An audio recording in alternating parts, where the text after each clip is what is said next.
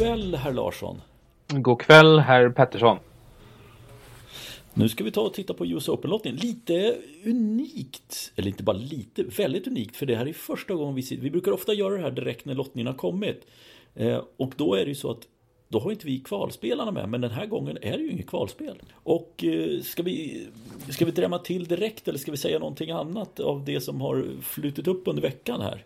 Cincinnati är vi mitt uppe Uppe i. När vi spelar in detta så har vi semifinal. Eh, Milos Raonic har faktiskt nått final, sin fjärde eh, i mastersammanhang. Mm. Eh, nu är det bara Jevgenij Kafelnikov som har spelat fler eh, mastersfinaler än, eh, än Raonic utan att vinna. ja, och det blir ju väldigt intressant för Djokovic ligger lite pyrt till när vi spelar in det här just nu. Och eh, skulle det bli Bautista Agut då har han ju ett gyllene tillfälle faktiskt. Det blir en, en intressant matchup eh, oavsett. Eh, Raonic tycker jag har sett jättefin ut.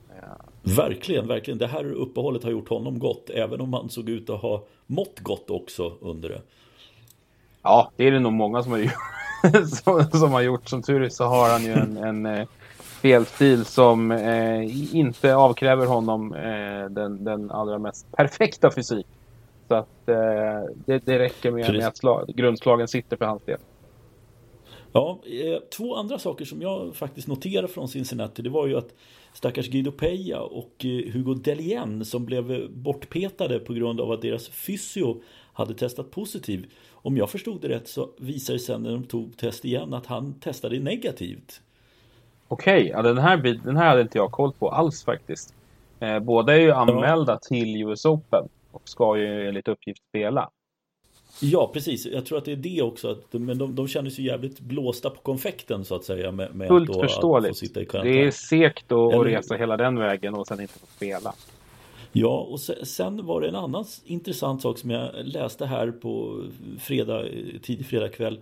Den här protesten, de sköt ju upp matcherna som skulle spelats på torsdagen mm. och de spelas istället på fredagen.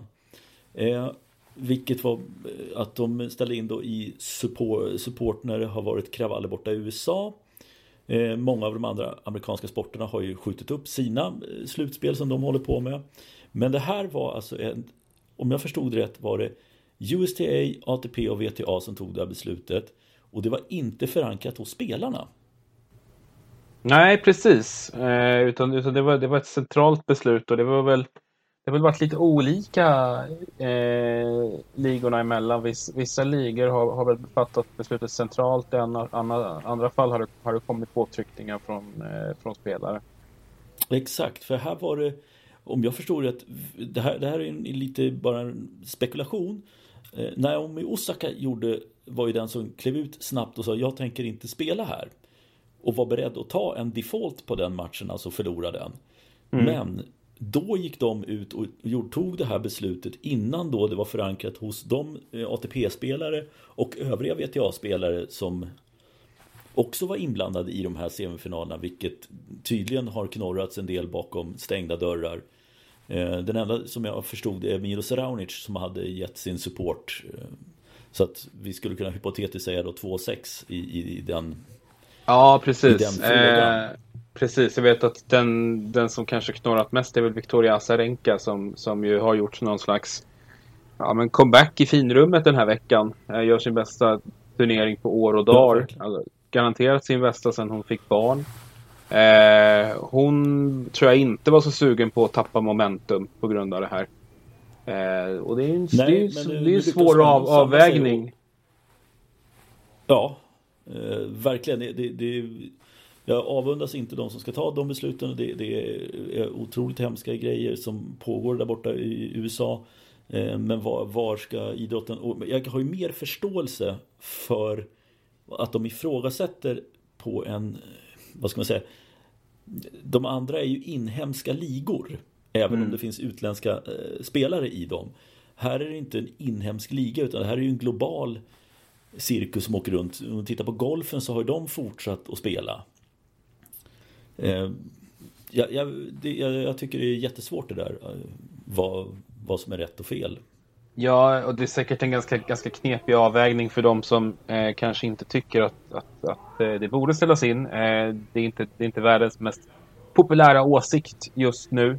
Eh, sen, sen, är det eh, såklart som du säger, det, det som händer i, i USA med eh, det, det är ju naturligtvis alldeles, alldeles förfärligt och, och jätteviktigt att det uppmärksammas på alla arenor. Mm. Visst är det det. Eh, men vi, vi tar väl oss an US Open i alla fall för det ser vi det verkligen vi. fram emot. Eh, yes. Vi tar väl tar vi det fram till kvarten till fjärde omgången. Fjärde omgången? Fjärde omgången brukar vi ju ta det. Ja, då tycker jag vi gör det den här gången också. Ja, eh, yes. Startar längst upp, Novak Djokovic. Alltså, kommentarer överflödiga, eller? Eh, frågan är om, om han har varit så här stor favorit inför en slam tidigare. Kan du dra dig till minnes om han har varit det? Nej, knappt ens när han var som absolut bäst här för ett gäng år sedan. Eh, för då fanns ju ändå de två, tre, fyra andra. Får inte glömma bort, alltså då var det Federer, Nadal. Du hade en Murray som var med och spökade där liksom lite bakom. Plus en Stan Wawrinka som blixtrade till emellanåt. Nu är tre av de fyra inte med och Murray är ju inte i närheten, säger jag i alla fall, av det han var då. Så nej, du har rätt. Så stor favorit tror jag inte Djokovic har varit någonsin. Jag håller med. Det, och det är ju som du säger, bristen på utmanare gör ju honom eh, till eh, superfavorit. Och det här är väl kanske lite en otäck försmak av vad som komma skall när den här eh, kvartetten som vi nu nämnde är borta. För det dröjer mm. ju inte så länge och Djokovic är ju sannolikt den som blir ensam kvar tillsammans med det här unga gardet då som han eh, inte alltför osannolikt kommer att styra och ställa över i några år eh, när de andra herrarna är borta. Mm. Ja, eh, men när sätts han på prov då? Han, sidadmässigt så är det ju Jan-Lennart Struff som eh, jag nämnde där spelat bra här i Cincinnati men Djokovic mm. plattar ju till honom ordentligt i deras möte och det tror jag han gör även den här gången. Ja, det finns väl alla anledning att tro att de kommer att springa på varandra igen i den tredje rundan. Eh, några, några större hot för Djokovic del finns det ju inte. Kyle Edmund kan ju, kan ju bjuda upp till motstånd i enstaka bollar men han är fortfarande inte i närheten av den här formen som han hade under sitt succéår när han slog igenom i Australian Open för ett par, tre år sedan. Eh, och det finns inga andra utmanare. Eh, det kan bli en ganska kul öppningsmatch där mellan Edmund och Bublik kan jag tycka. Eh, Bublik är, ja. är ju en tokig fan. Så att, eh, det kan bli en hel del spektakulära poäng. Men mm, Djokovic... efter den. Ja, absolut. Eh, vi pratade innan här att det, att det är ganska få matcher i öppningsrundan som, som verkligen sticker ut. Men det här skulle jag nog ändå lyfta fram som en av de klart bättre. Eh, men ja. eh, vid sidan av den så upplever jag att, att eh, Djokovic cruisar eh, till eh, fjärde omgången. Ja, och där möter han John Isner säger jag. Jag säger absolut inte emot. Det blir ju intressant att se i de här turneringarna. Jag tycker att vi har sett lite tendenser till det i Cincinnati. Att det är spelare som vilar ganska tungt på enstaka vapen som har mått bäst av den här vilan. Eh, Isner är ju mm. i allra högsta grad en sån spelare. Han har sin monstruösa serv. Och den är ju där. Den är ju där oavsett om han har fått möta bra motstånd eller inte. Eh, det, det, är ju liksom ett ett konstant vapen. Sen så, sen så återstår det ju att se. Han har ju, samtidigt så är han ju en spelare som definitivt har, har några år på nacken. Och ett sånt här uppehåll kan ju ja, i, i vissa fall kan det säkert förlänga en karriär.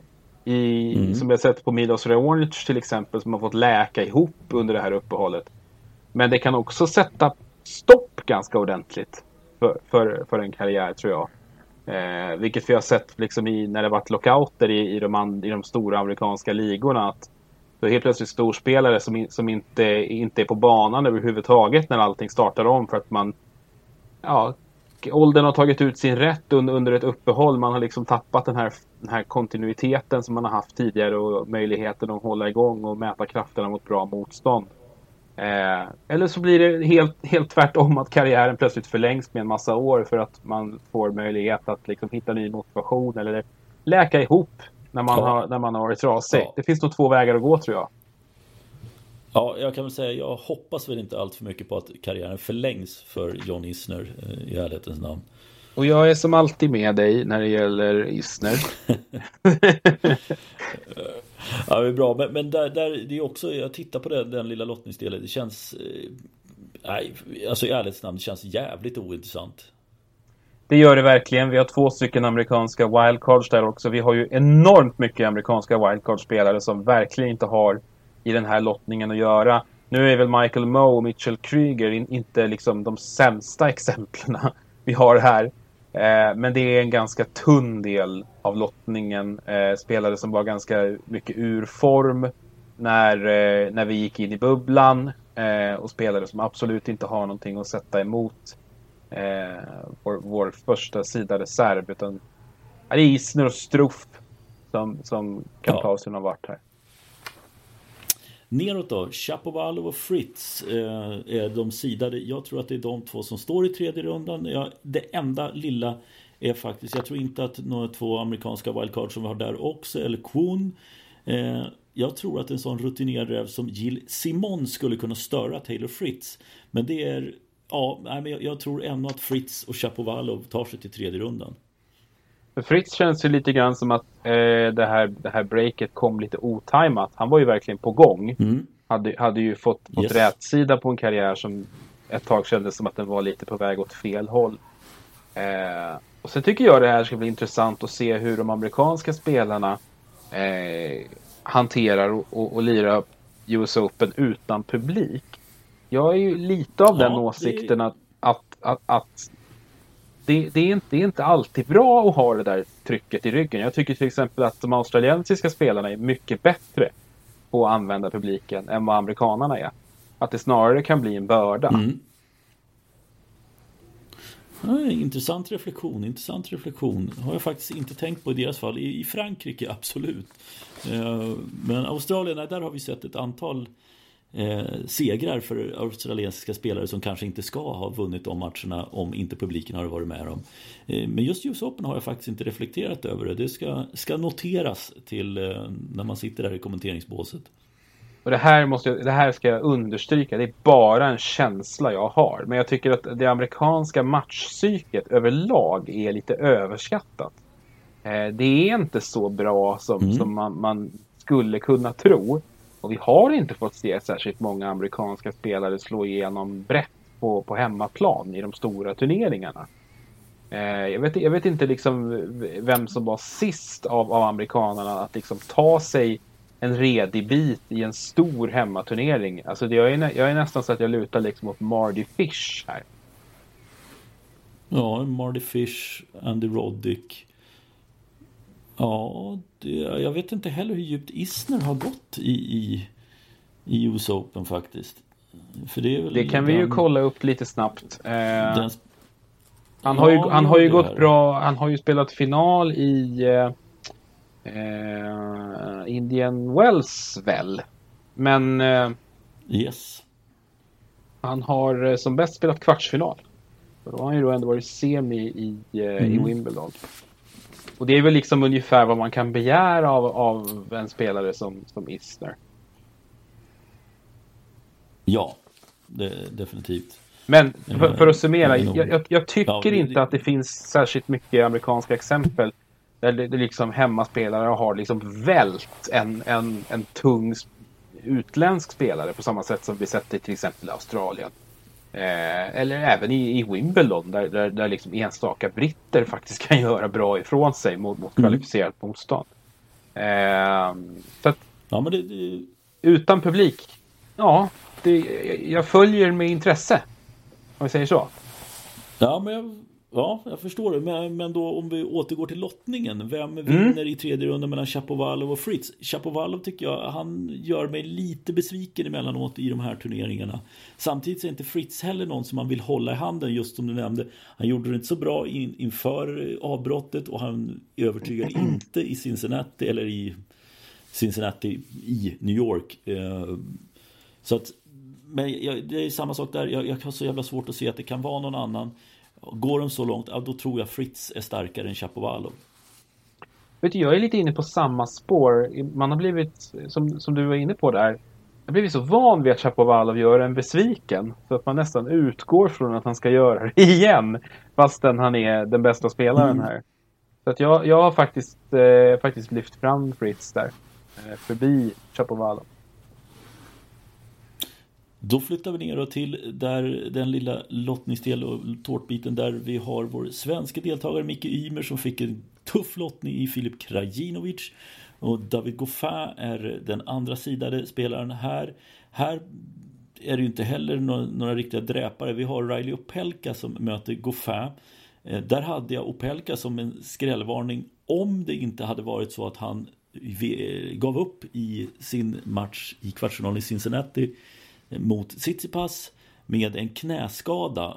Och det är ju frågan om han ja, kan han eh, lappa ihop sig på fyra dagar och bli spelbar och slå ut en av världens tio bästa spelare. Jag är lite tveksam till det faktiskt. Alltså om, om Opelka är hel så tror jag han är en absolut mardröm för Goffin. Eh, det, är, det är verkligen en sån här spelare som ingen vill ha. Och det såg ju faktiskt rätt bra ut mot Tsitsipas mm. innan, innan knät pajade för Opelka. Vi vet ju inte så mycket om, mm. om allvarsgraden i den här skadan. Eh, och hur det påverkar hans US Open-chanser. Men jag säger så här, är han, är han hel, då tror jag han tar Goffin. Och då tror jag han, han faktiskt tar sig hela vägen till mm. fjärde runda. Eh, kanske ännu längre. Är han inte hel, så ligger ju vägen öppen tycker jag för, för Goffin. För då finns det inte så mycket kvalificerat motstånd kvar på den här biten. Nej, jag är benägen att hålla med. Jag har satt Goffin i fjärde rundan faktiskt. Eh, så att det får jag stå vid. Eh, Micke Ymers chanser mot Krajinovic? Inte så bra tror jag, tyvärr. Eh, jag tycker att eh, Krajinovic är väl en sån spelare som gör ganska mycket av det Micke gör men lite bättre. Eh, det är ju ingen spelare mm. med särskilt tydliga vapen egentligen och, och eh, tittar man liksom krasst och, ganska, och snabbt på, på Micke Ymer så är det väl li, lite samma visa där med honom. Nu möter han en spelare som bevisligen är i rätt bra form, som började här, började ganska starkt. Eh, nådde kvartsfinal här och eh, i Cincinnati. Eh, som ju spelas i New York såklart. Um, och vi vet väldigt lite om vad, vad Micke står formmässigt eftersom han inte fick möjligheten att spela för turneringen här. Så att eh, nej, jag, jag, tycker inte att hans chanser ser sådär superbra ut, tyvärr. 3-1 i set, Krajinovic. Tycker jag är eh, ett logiskt resultat, ja. Hoppas vi har fel. Mm. Eh, de vi flyttar ner då så har vi Stefanos Tsitsipas som har, har varit rak i ryggen. Förlorade de i semifinalen här. Precis, men han ska väl inte ha några problem att ta sig till en fjärde runda. Eh, Borna Coric är den andra sidade spelaren. Och i övrigt som sagt så är det inte så mycket som jag känner eh, skrämmer upp mig i alla fall. Nej, verkligen inte. Och, och Choric har ju eh, inte var ju också en av de här som var i dålig form när, när allting eh, gick i stå. Jag, jag tycker han famlar fortfarande li, lite efter, efter den här formen han hade när, när han var som allra bäst. Så att... Eh, och Tsitsipas ser bra ut. Absolut. Han är ju en av huvudutmanarna till Djokovic, det måste vi ju säga. Ja. Eh, nu kommer vi faktiskt till den lilla biten av lottning som jag Alltså jag vet inte fan vad jag ska sätta. Det är åtta spelare. Sidade spelare Dusan Lajovic och Christian Garin. Mm. Jag vet inte fan vem som eh, går fram till en fjärde runda men det är ju en drömlottning för eh, Alltså kolla de andra namnen. Det är Gerasimov eh, Belarusen, det är Travalja Det är Jordan Thompson, det är Balas från Ungern Kukushkin, den gamle räven och så ett wildcard i Ulysses Blan Blanche. Jag hade eh, noll koll alltså, på Ulysses Blanche. Fan, jag hade knappt hört namnet innan. Ja, alltså du, du är ju nästan beredd att sätta Kukushkin i en fjärde runda på de namnen. Ja, det är Vet du vem jag har satt? Jag har satt Jordan Thompson. Eh, Thompson? Ja. Uh, ja, men om du säger det så säger jag Kukushkin. Ja. Man kan aldrig räkna bort Kukushkin. Ja, går snabbt vidare därifrån. Absolut, vill inte ödsla någon tid på den här biten. Nej, det, det, är lite roligare här och Diego Schwartzman och Hubert Hurkacz. Eh, jag tror att de två kommer gå fram till en eh, tredje runda och mötas där. Eh, Schwartzman får ju det, det är ju inga stora kanoner han möter. Det är Hurkacz i tredje rundan som blir intressant matchup tycker jag. I övrigt så Schwartzman tycker jag har blivit så pass stabil på det här underlaget också. Och Ja, men jag har svårt att se någon bolla bort honom av de andra motståndarna som är på den där lilla delen av lottningen. Jag håller med. Jag tycker också att Schwartzman har, har verkligen imponerat med sin stabilitet. Det är, väldigt, det är väldigt få platsmatcher från hans sida. Det är liksom, han är en David Ferrer light eh, numera. Så man ja. alltid vet vad han får och sen har han blivit ruggigt bra på det här underlaget. Han var bra i US Open här förra mm. året och året innan det också. Eh, han har blivit väldigt duktig på att behärska, behärska kvicka underlag.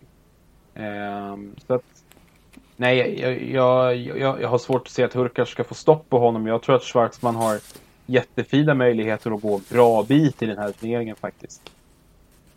Ja, ja men det, jag, jag skriver under på det. Vi sätter Schwartzman i fjärde rundan.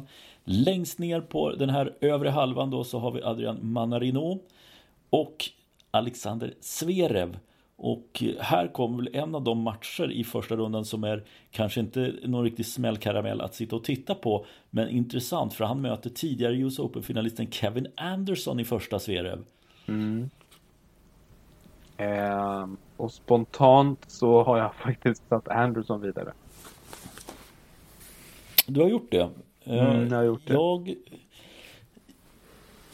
Ja, jag, jag står, står Zverev bi. Jag fortsätter att någonstans tro att det kommer att lösa sig. Andersson har ju fått tid att kurera sig, har blivit pappa och kunnat ta det lugnt och har ju jobbat sig tillbaka. Såg rätt okej okay ut här i Cincinnati också måste jag säga.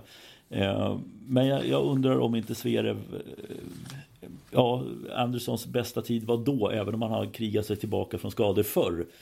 Eh, så att, jag, jag säger Zverev i fjärde rundan.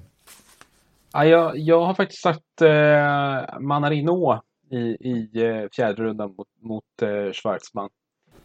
Ja, där, där, kommer vi det, Där kommer vi få En av oss kommer få vika sig eh, mm. vid nästa podd. Flytta ner då till den nedre delen. Eh, längst upp har vi en Berrettini och sen har vi en skandinav i Kasper Rud som också är sidad, sidad som nummer 30. Eh, Berrettini tycker jag är så pass bra här så att en tredje runda för honom ser jag inga större problem. Eh, även om har fransmannen Umbert där som skulle kunna störa och det vore roligt för oss med skandinaviska ögon att det skulle kunna bli Rusovori och Rud som möts i andra rundan. Det hoppas jag verkligen, verkligen på. Eh, men, eh, men längre än så är det inte. Jag tror inte någon av dem kan ta sig till en fjärde runda. Jag tror att Berrettini är för liksom har ett tröjnummer för stort för de andra. Det tror jag också. Hade vi, hade vi pratat grus så hade väl Rud kanske haft lite mer att hämta. Men just nu så känns det som att Berrettini är den stora favoriten här. Sen är man lite sugen på att se vad en sån som Umbär kan, kan hitta på. Eh, och hur han har mm. jobbat un under det här uppehållet. Eh, det, är, det är några spännande spelare här faktiskt. Men jag tycker att som, som du säger, Berrettini är ju i en klass för sig. Han är ju det. Så, så konstaterar vi i alla fall där. Nästa ner då, då har vi Benoit Per och Andrei Rublev och där satt jag bara plita ner Rublev. Eh, även om en sån som Per kan komma in och störa väldigt mycket. Men jag tror Rublev matar på och matar på och eh, ja, man krigar sig fram till en fjärde runda helt enkelt. Det tycker jag, det tycker jag också. Det, fin det finns en sån väldig tydlighet i, i uh, Rublevs spelidé som jag tror har konserverats ganska bra under det här uppehållet. Uh, sen så är det inte supergiftiga hot där. Han kan vara lite otäck öppningsrunda mot Chardy. Som ju alltid har viss skrällpotential mm. i de tidiga omgångarna tycker jag. Eh, nästan mm. oavsett vem han möter. Men Per tror jag inte pallar eh, riktigt. Eh, ja, det, det, Rublev tycker jag står, står lite in, i, en, i en klass för sig där också faktiskt. Eh, så att han, han känns helgjuten för mig i en fjärde rond. Mm. Eh, sen kommer vi till en liten intressant del. Det är Grigor Dimitrov och Nikolaus Basiashvili som är de två sidade spelarna där. Men vi har ett par riktigt fina eh, namn. Dels vi har Fuxovic, vi har Tiafoe, vi har eh, veteranen Andreas Seppi och eh, The Gentleman John Millman. Eh, mm. Jag tror inte Bashasvili tar sig till en tredje runda. Det, det gör antingen Millman eller Tiafoe. Eh, och sen är frågan om Dimitrov som ja, känns lite svajig om uh, han klarar Tommy Paul har han i första för övrigt också. Och sen en Fuxovic i andra. Det är, jag är inte helt säker på att han överlever till tredje rundan ens faktiskt. Jag är inne på samma spår faktiskt. Jag har satt att eh, jag, jag, tror, jag har faktiskt trott på skräll redan från början. Att, att Tommy Paul kommer att, att mm. Eh, radera Dimitrov. Eh, sen har jag också svårt att se att Basilashvili ska ta sig särskilt långt. Där, där känns det, det känns som en av Torens mest överrankade spelare. Eh, Verkligen. Och, och Tia Foe är lite, lite för mig som Chapovalov. Det är en spelare som lovar gott. Men som inte riktigt backar upp det med de resultat vi tycker att han ska ha, ha möjlighet att prestera. Eh, nog, nog ska det väl gå att få ut mer av honom. resonemang tidigare men du, Men du tänker, du tänker på det jag sa om amerikanerna överlag? Ja, men mm. här tror jag att Tiafoe är en sån spelare som faktiskt skulle kunna prestera utan den publika pressen. Mm. Jag, jag, jag, jag, välkomnar det. honom där. Jag välkomnar det verkligen. Mm. Jag, jag, jag tror ja. dock att, att, det, att det är eh, Paul och Millman i runda, runda tre. Då säger jag att det är eh, TFO och vågar jag säga Paul säger du. Ja, då säger jag Fuxovic, TFO i tredje och TFO i fjärde. Jag hoppas ju lite på Fuxovic. Jag tycker ju verkligen om att se honom spela tennis. Du, eh, ska vi, då, vi trillar ner en till då. Då är vi på Guido Peja och Danil Medvedev. Eh, och där, alltså, ja, för mig inga, behövs inte någon längre eh, fundering utan Eh, Danil Medvedev i fjärde rundan. Ja, absolut. Det, vi behöver inte ens lägga tid på att analysera det här. Tycker Nej. jag. Det, det, är så, det är så givet det kan Nej. bli. Där i, i Medvedev har vi väl kanske den tydligaste utmanaren till Djokovic överhuvudtaget. Ja, eh, faktiskt. Eh, då, vi skiter i det då och så flyttar vi ner till Roberto Bautista Agut och Milos Raonic som kan gå på varandra i en tredje runda nu om Eh, spanjoren skulle slå Djokovic eh, i semin. Eh, det, är, det, här, det här är nog den tuffaste lilla delen av lottningen skulle jag säga. Det är faktiskt en, en väldigt kvalitativ del eh, och, och in, inte helt oävda matcher. Alltså det är bra matcher rakt igenom faktiskt. Eh, Bautista Gutt har en riktig holmgång och väntar mot Tennis Sandgren tidigt. Mm. Eh. Du har, du har en duktig spelare i Miomir Kesmanovic.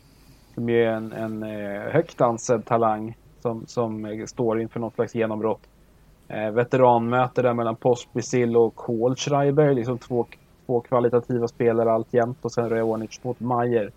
Eh, men det man har ju svårt att lyfta bort någon av Baltista Gutt och Milos Reonic före den där tredje rundan. Utan den känns ju helt ja. given för de två. Ja men det gör det. Gör det. Och eh, ja, alltså det är lite slantsingling för mig i den tredje rundan. Alltså, så att jag, jag, tar faktiskt med hjärtat här. Jag tar hjärtat och då säger jag Bautista Agut.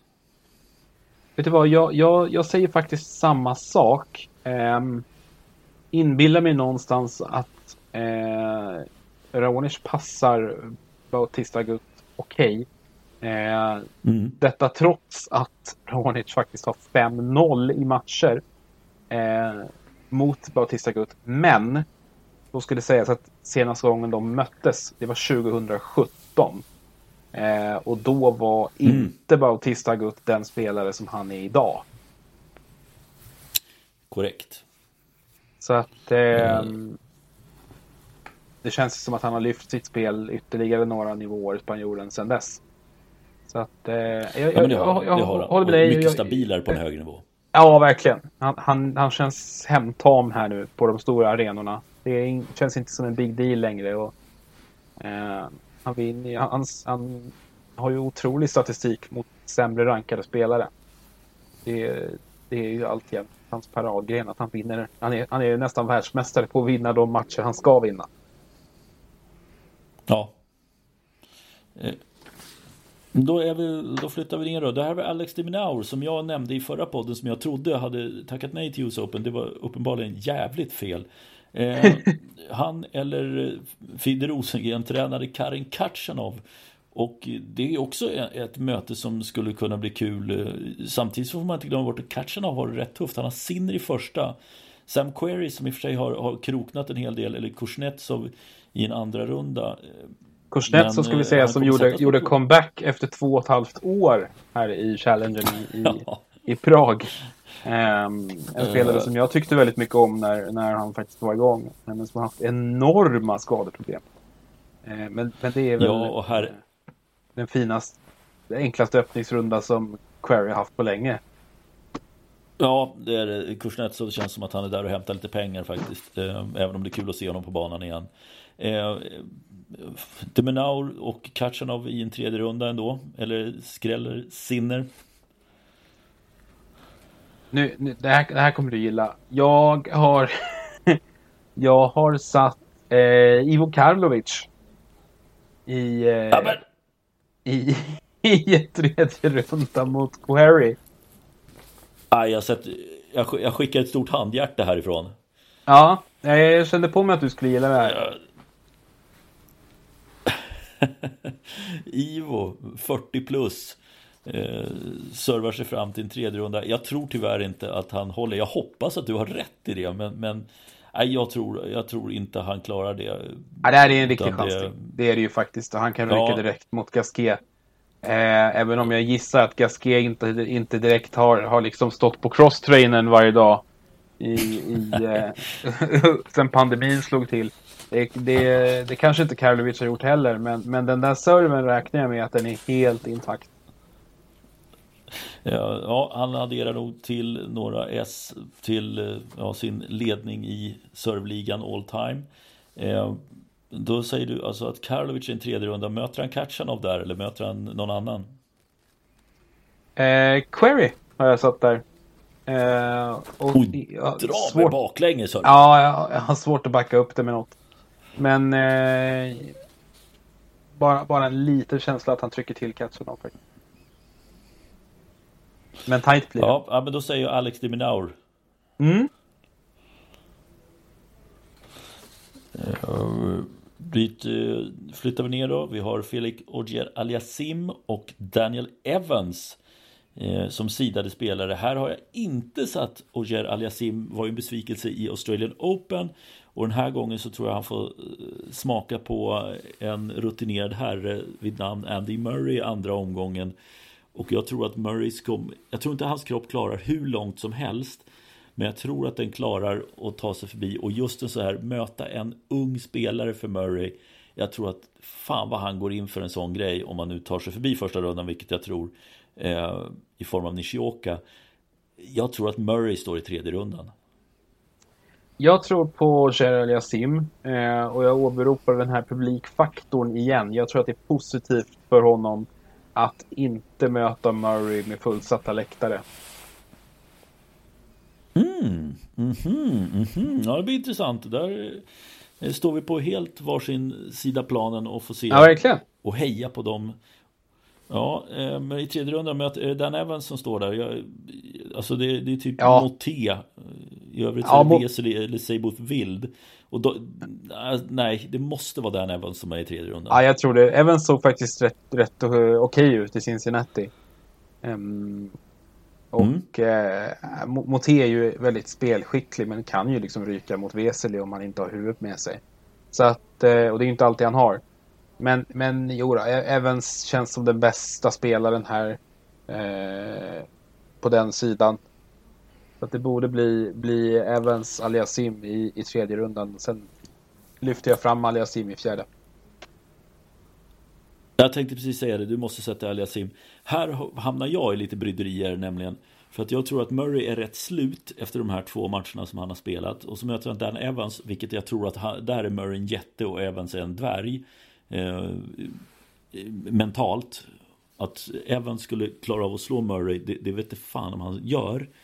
Eh, men Murray är så, kommer vara lite sliten där. Och jag undrar om det inte blir så att Evans tar sig till en fjärde runda på det. Ja. Frågan är hur, hur sliten Evans är. Han brukar vara rätt trött så, här, så där pass långt in, in i en slam när, om han väl är kvar. Um, ja, det, det, är ju det är en matchup som jag väldigt gärna skulle vilja se. Murray mot Evans.